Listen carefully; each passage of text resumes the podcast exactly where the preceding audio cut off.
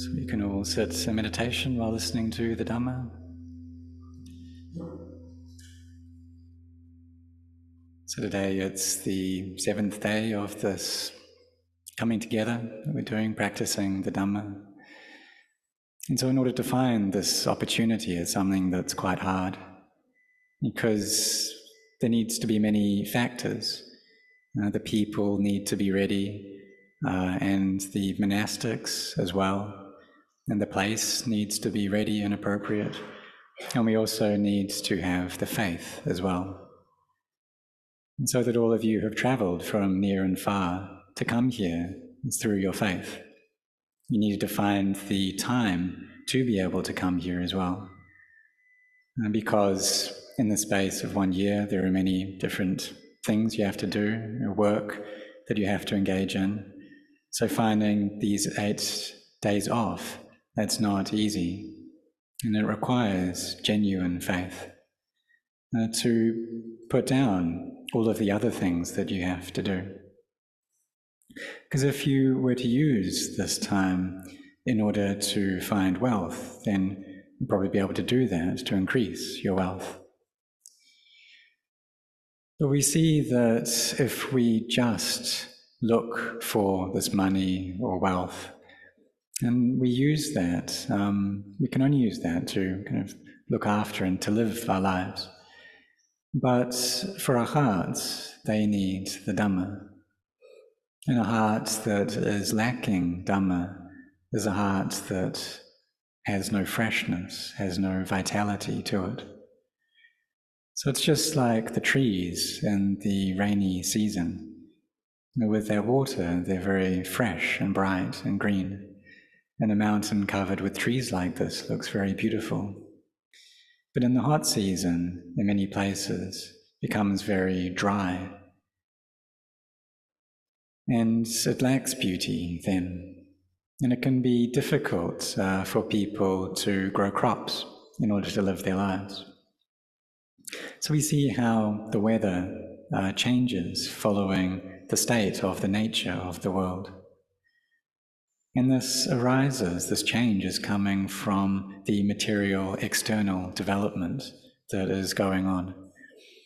And this development is causing a lack of balance. The people are seeking out ease and happiness. So, like before, traveling to places was very difficult. Either had to go on foot, or go by cart, or go by boat. And those boats, they didn't use uh, oil, uh, but oftentimes you'd have to row them, and it really wasn't easy. So, traveling to Thailand from Singapore or Malaysia, it would take a very long time. And even more so if people were traveling here from Europe, say, could take many months or even a year to reach. And that's if we didn't come across the many dangers. Because for one traveling like that, they're surrounded by danger, uh, by storms or typhoons that might come up. And so it's very dangerous. But even though that was the case, uh, nature was in a state of balance. But these days, things have developed, and so traveling is easier but we use fossil fuels in order to power uh, those vehicles, and that's having an impact on this world. So the weather of the world is changing. And then sometimes, um, when it's the rainy season, it doesn't rain, and the rain isn't as much as it was before. Or uh, the snow may melt too quickly and the ice may melt, and there's bacteria or germs under that ice that come up and causing illness to spread. So, at the time of the Buddha, there were illnesses as well, and there may not have been medicine to treat those. So, sometimes there were pandemics that spread about, like plagues or cholera, and many, many people died from that. So, like in the city of Vaisali, there was a plague that spread about but through the barami of the perfectly self awakened Buddha, that he asked his monks to chant the Ratana Sutta, and the lay people chanted this as well. And there was a great rain that came, and this washed away this illness. So that was through the virtues of the Buddha that that could happen. But still, in this present day and age, there are these illnesses that spread about and can cause chaos all throughout the world, like what we have gone through. But these don't just go away either, because in the future there'll be another one that comes up as well. And so this is what happens, and this is talking about um, external illnesses. But what about internally? During the time of the Buddha, um, they may not have had medicines like we do now externally, but internally they had the medicine of the Dhamma that the Buddha himself or the Sangha took to spread these teachings of the Dhamma, of the Buddha around. And so that the populace could take these as a foundation and principles for their lives. And there were huge numbers of lay people who reached the level of stream entry. So, like the people um, of King Bimbisara, that many of them had reached this level of stream entry. And for those who hadn't, they were firmly established in the three refuges. So, this was the development of the mind during that time. But what about now? Well, now the world has developed. And for those who are lacking in intelligence, then they will use that development um, in a way which doesn't benefit them, in a way which they just try and seek out these external pleasures, the external gratification in the sights and sounds and tastes, odors, tactile sensations that it's easier to seek out these kinds of pleasures. But for those with intelligence, they'll use this development to seek out the Dhamma. So that's what all of us have done. And that we've come here shows that we have this characteristic, this trait to us. And we have merit as well that we have created before. And so the Buddha said that um, having created merit, this is one of the highest blessings of life. And if we have developed vipassana, insight before, then we'll have uh, wisdom.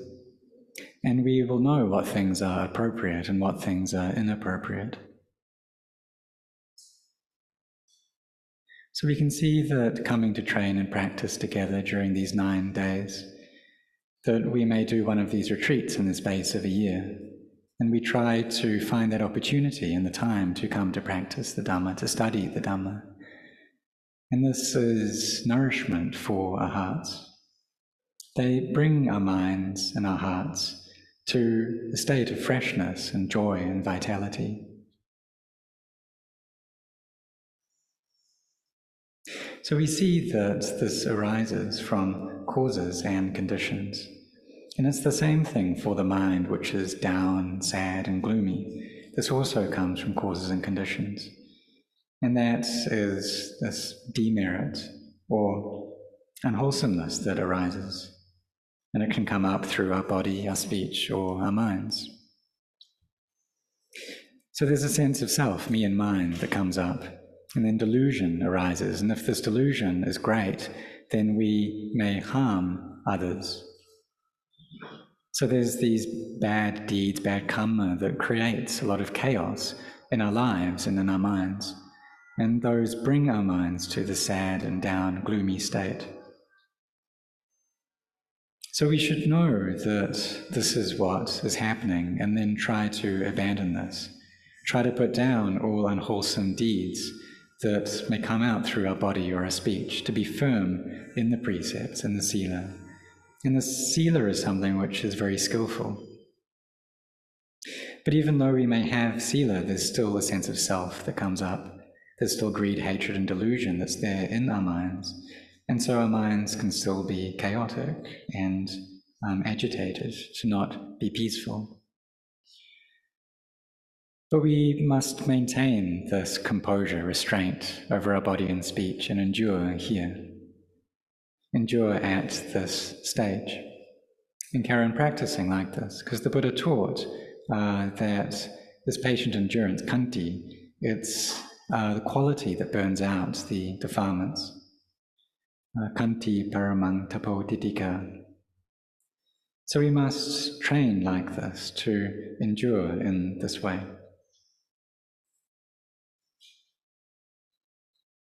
So some people feel like they can't put up with it because their minds are really chaotic.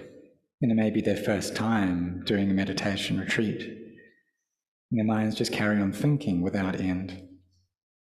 But when we endure, when we forbear and carry on training, then the energy in our mind grows. So, like the disciples of Ajahn Chah, who went to stay with him during the early years of his monastery, they had to endure with many, many things. And that there wasn't much fruit that was offered to the monks, and so they had to eat the skin of the fruit as well. So when they were offered bananas, then they would eat not only the flesh, but also the banana skins in order to feel full. Because if they just ate the flesh, they wouldn't stay in their stomachs for long enough and they get hungry.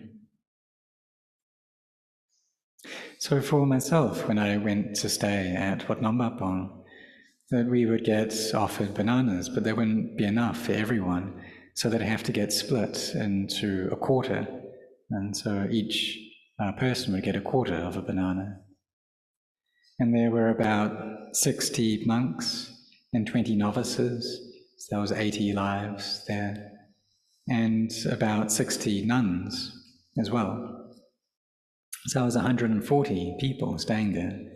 So it really wasn't easy, but through the barami of Venerable Ajahn Chah, uh, there wasn't too much food, but there also wasn't too little as well. And so the monastics were able to stay there. And why was that? Was because they weren't seeking out external pleasure, but what they were after was the Dhamma.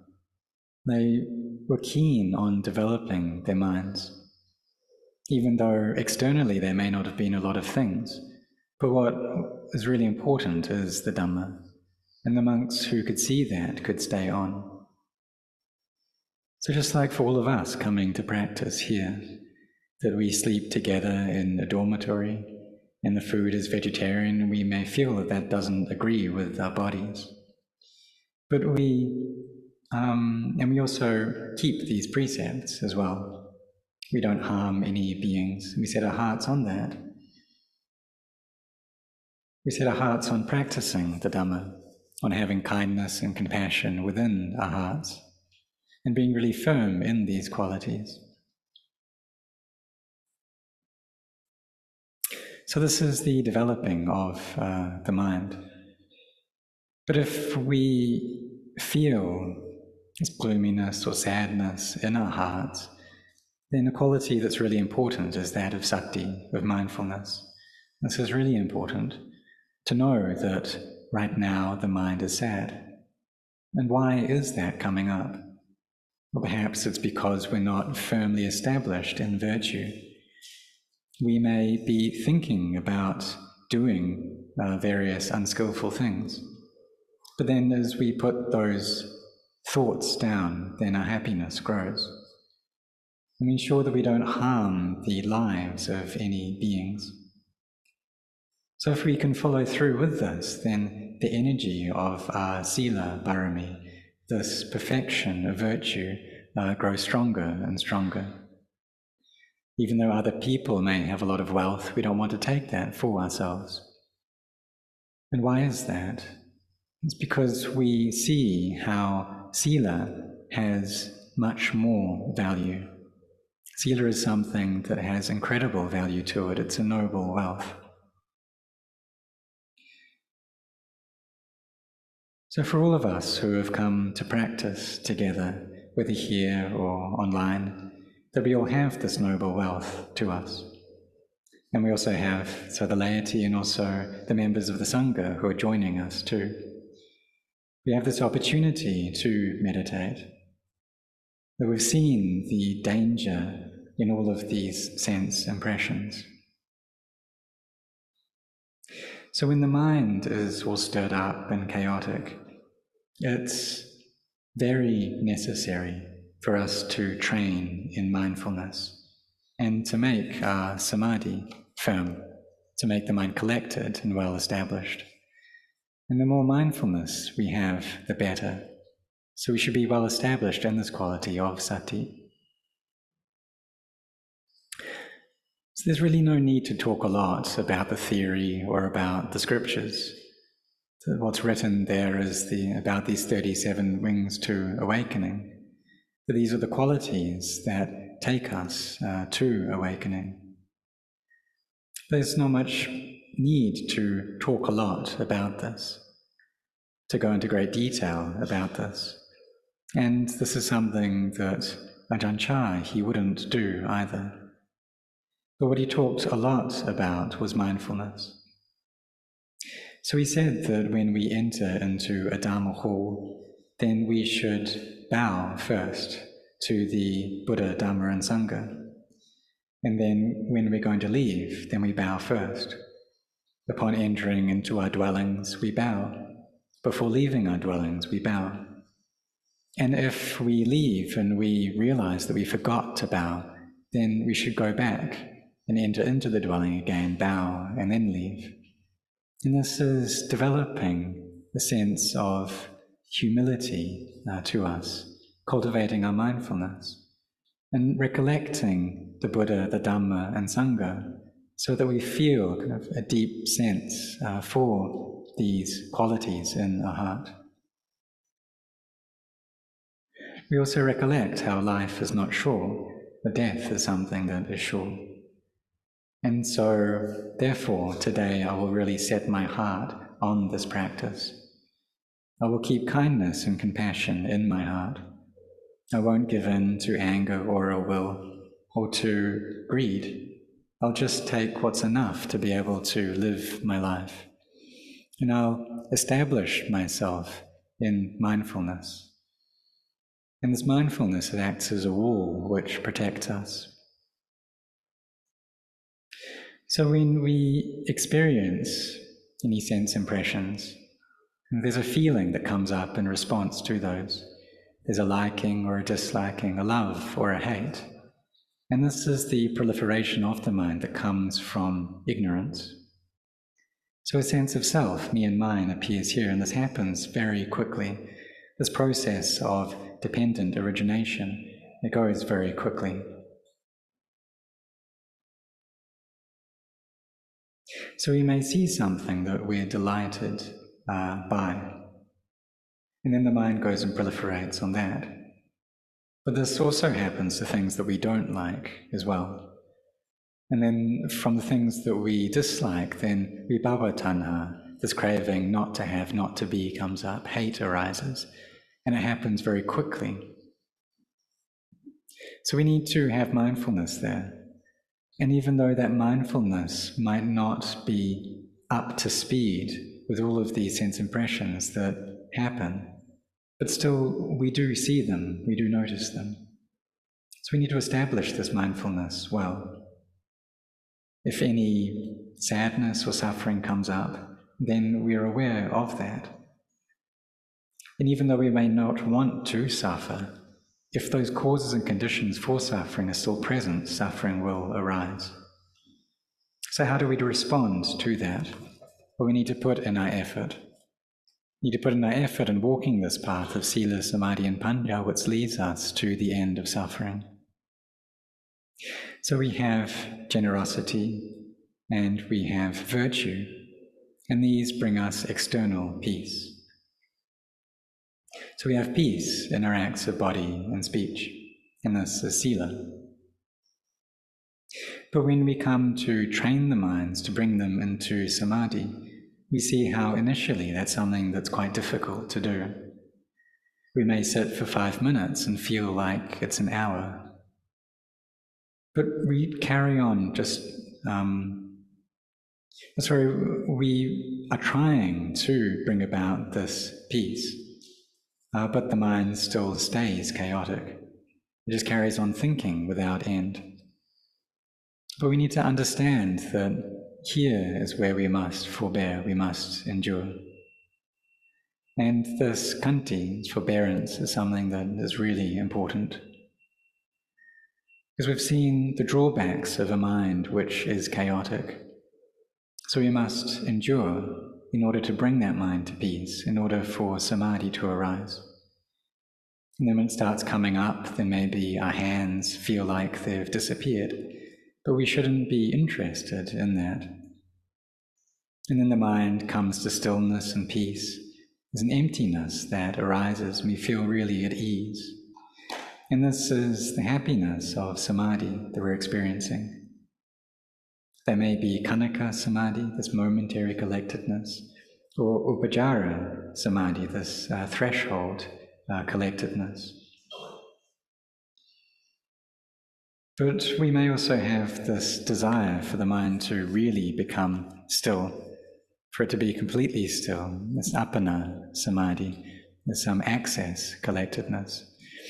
But this is craving that is arising. So we need to be careful around that tanha. It's like we sit in meditation and we feel at peace. And then the next time we sit, we want to experience that peace all over again. So, this is a kind of uh, craving that is arising. But we need to understand that sometimes we'll be able to do this, and sometimes the mind won't come into peace. Sometimes it will be very chaotic. Maybe we have a lot of work and duties to do, and we come to sit in meditation, and the mind it's not so still. And that's true for both laity and monastics. But we just know that this is what is happening. And we bring our minds into a state of balance, as a, uh, a place where it's just right. Cultivating this mindfulness.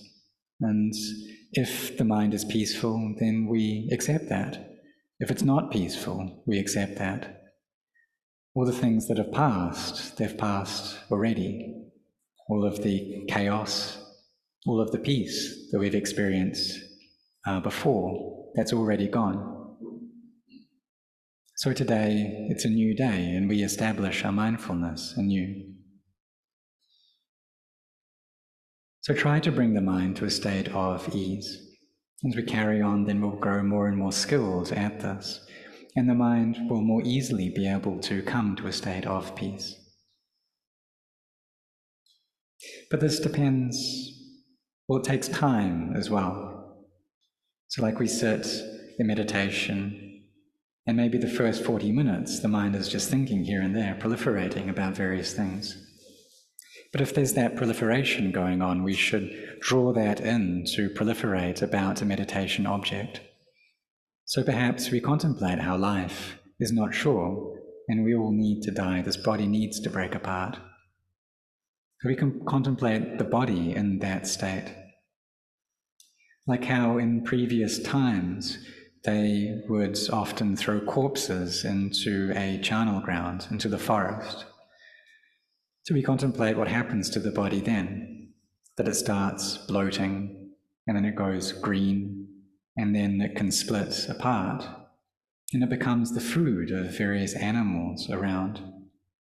So, like maggots that are born in damp places, that they uh, can be born than these rotting bodies. And they start to consume the body. And then pus flows out, blood flows out, and various animals, uh, dogs or rats, they take this body as their food and they start chewing away at it. And this can even happen to bodies that aren't yet dead. There was one time that I was staying in a cremation forest and I was uh, sleeping, uh, but the mat that I was sleeping on, it was uh, quite short and so my feet were sticking out the end. And as I was sleeping there, quite deep sleep, I felt something nibbling on my toes. And uh, it was just the nature, this instinctual nature, to withdraw my feet from that. And so I did that instantly, and then whatever it was that was biting my toes ran away. So it was probably a mouse that uh, was biting me. But back then, they didn't have so many um, illnesses around. And so this rat ran off. but it thought that I was its food, that I was sleeping, lying down, perfectly still like this. And I thought that maybe this was a dead body, so um, I'd go and eat it. And there was another time at Wat Nong Pah Pong, Ajahn Chah's monastery, where it was the Uposatha day, the 15th day of the lunar calendar, in 2 a.m.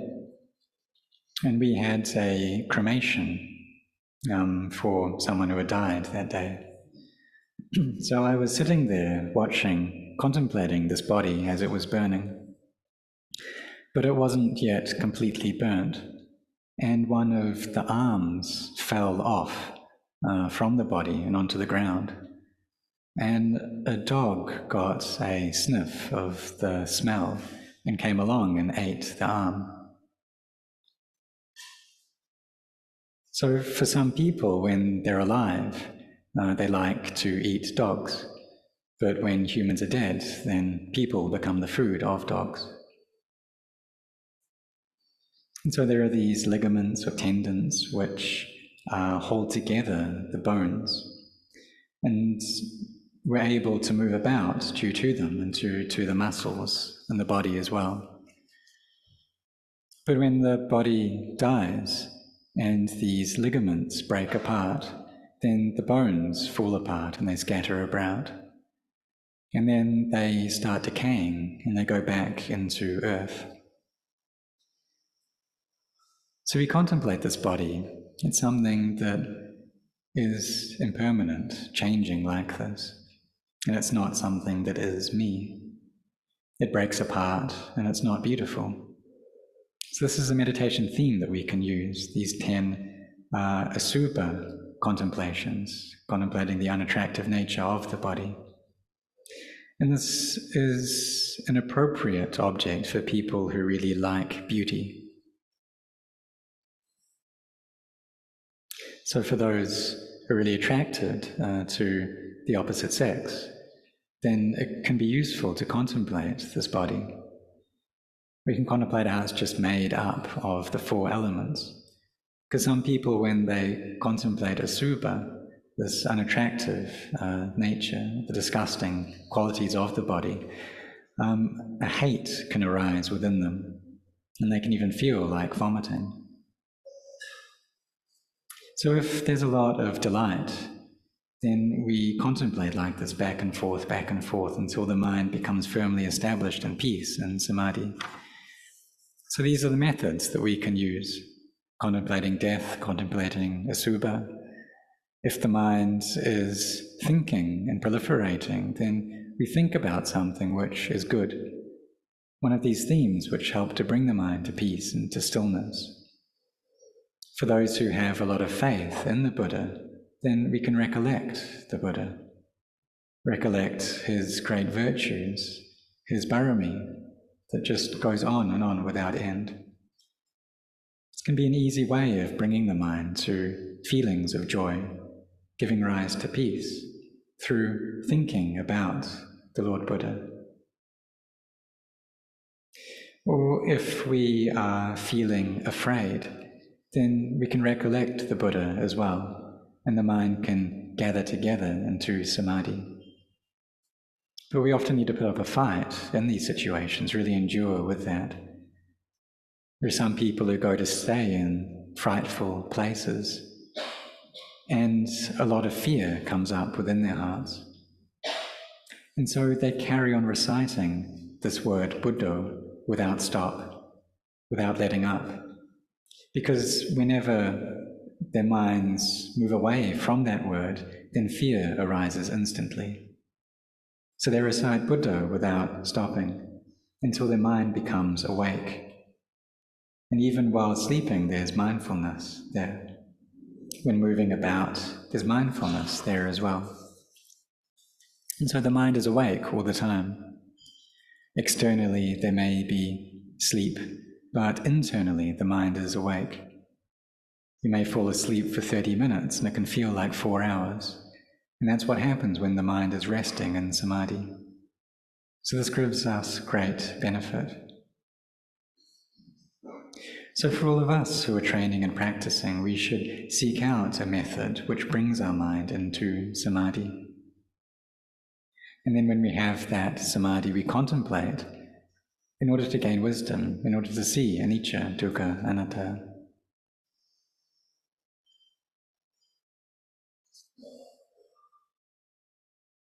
So, as we carry on doing this, um, then one day we will see the Dhamma within ourselves. Samadhi gathers together and we see the Dhamma right there. And this is Paccattaṃ Veditabbo Viññūhi, something to be known for ourselves. So we've all come together, whether here or online, in order to cultivate our barami. And that we're able to be here shows that we have this characteristic or this uh, trait that we've uh, cultivated in the past. So may you all really set your hearts on training this mind in developing them so that they grow in goodness, so that they have this vitality and freshness to them, so that they gain wisdom and become pure. And maybe that purity is just to a small degree initially.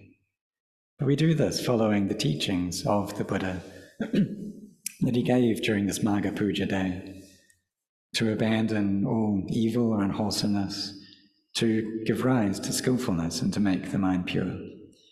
So may all of you grow in the Dhamma.